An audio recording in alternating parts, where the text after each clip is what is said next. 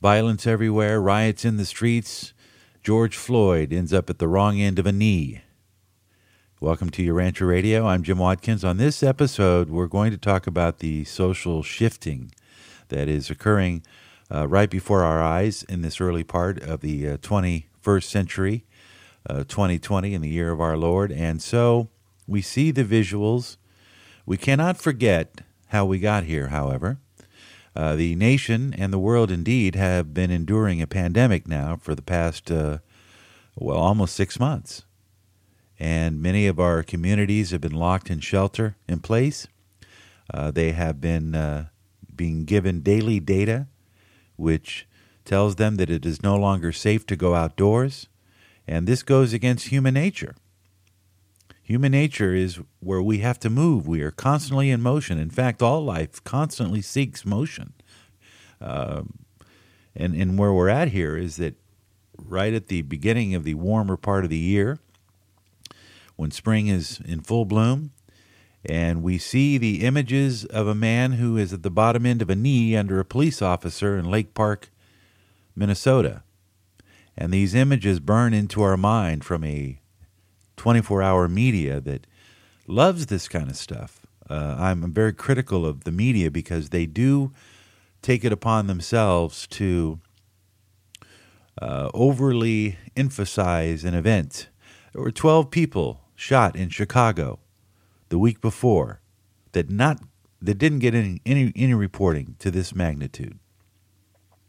And it's a common occurrence for uh, African Americans to be shot and killed in major cities across the country. It happens every weekend, and as it does to all races. It's death is not uh, death does not is no respecter of persons.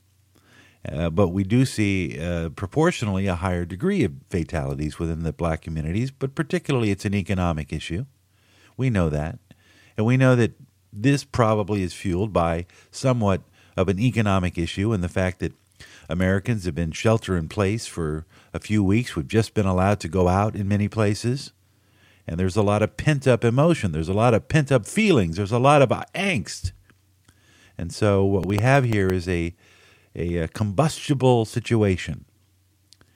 And we have an incident that gets played, and where are people? People are at home. What are they doing? They're on their video games, they're on their smartphones, uh, they're watching television, sometimes doing all three at once, many times doing all three at once. And what do they see? They see the images of George Floyd being pinned down by a white police officer who's got one hand in his pocket. Apparently, he looks a little bored by the whole situation. And that's all you need. Now, two weeks ago, we also had an incident where two white guys were conducting a citizen's arrest. Was it Alabama? Uh, Georgia? Can't remember. And so that happens, and that sort of gets people a little irritated. And what we're seeing here could be two things. One, it could be just a, uh, I don't want to say a predictable occurrence, but it seems to reoccur every few years. There's always some sort of racial incident that comes up and you've got Rodney King all over again from 1992. But so the spiritual aspect of all this is that we're fleshing things out continuously. The uh, the Urantia book says that that there's always confusion uh, in times w- when there's growth, and we are growing as as a as a people constantly the relationship between black and white. In fact, if you look in the area of the Urantia book where it talks about why there are different colored races, if I can risk being a little bit impolitically correct here, is because those antagonisms actually create circumstances that force us to reconcile our differences. If I was a black American, I would have been very upset seeing that video played over and over and over because I would think this is a great symbol of how I'm being oppressed. And especially since I've been shelter in place for the last few weeks. I got to get out of here. Now, the rioting is different because the rioting is a direct offspring of that pent up emotion. Those people that are looting and doing everything that they're doing, I think that has more of a connection to the pandemic and the fact that people have been locked indoors. And they've also had limited ability to make money. And so there's that apprehension of get what you can while you can because it may not be there tomorrow. And so you've got those people who are sort of taking advantage of the George Floyd situation. And the result therein is you've got a mixture of two, and then another third element, which are the people who are Antifa, people who are just about revolution anyway.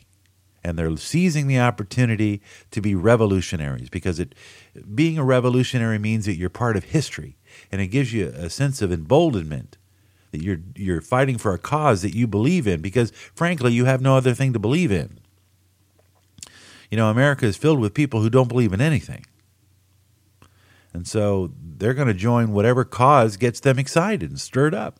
So we're seeing a confluence of three different things the actual upset anger from the black community over yet another example of a white officer or a white person taking advantage and oppressing the black man, which is something that we are going to have to reconcile and will continue to reconcile. We also have a media that once they realized the pandemic was losing its appeal because the numbers were starting to drop, they shifted their cameras and they focused in on George Floyd. And proof of that is the fact that the week before there were 12 murders in Chicago and not one major news uh, network reported it that I that I saw. Maybe they did. Maybe it was on the rolling ticker. The chyron at the bottom of the screen. So you have to take that into perspective. Society is going through a lot of changes right now. We are, as the Urantia book, quivering on the brink of discovery, and we are also enduring a secular age. The leaders of our country are political, they're not moral. And because of that, we're seeing more immoral behavior. The immoral behavior in this situation are people who are taking advantage of the fact that there's a real discussion, a real debate that needs to be taking place over George Floyd, and and the attitude uh, of of people in general, but also in the black community, there has to be some debate over why we're seeing African Americans on TV looting. Why are we seeing that? Who, where are these people coming from? That they feel that they can take advantage of the fact that there's a racial issue going on over here, so I'm going to get what I can get over here. How do you think that looks to the rest of America? What do you think those optics look like? There they go again. That's what it looks like. So that has to be a debate within the black community. There's a way to protest in this country. There is a completely legitimate way to protest, and we all know the way it is. We all know the, the right way to protest uh, through the ballot box. It is not through the antagonisms of burning down buildings and taking things that aren't yours and destroying people's livelihoods because you want something. That's not cool. That doesn't work.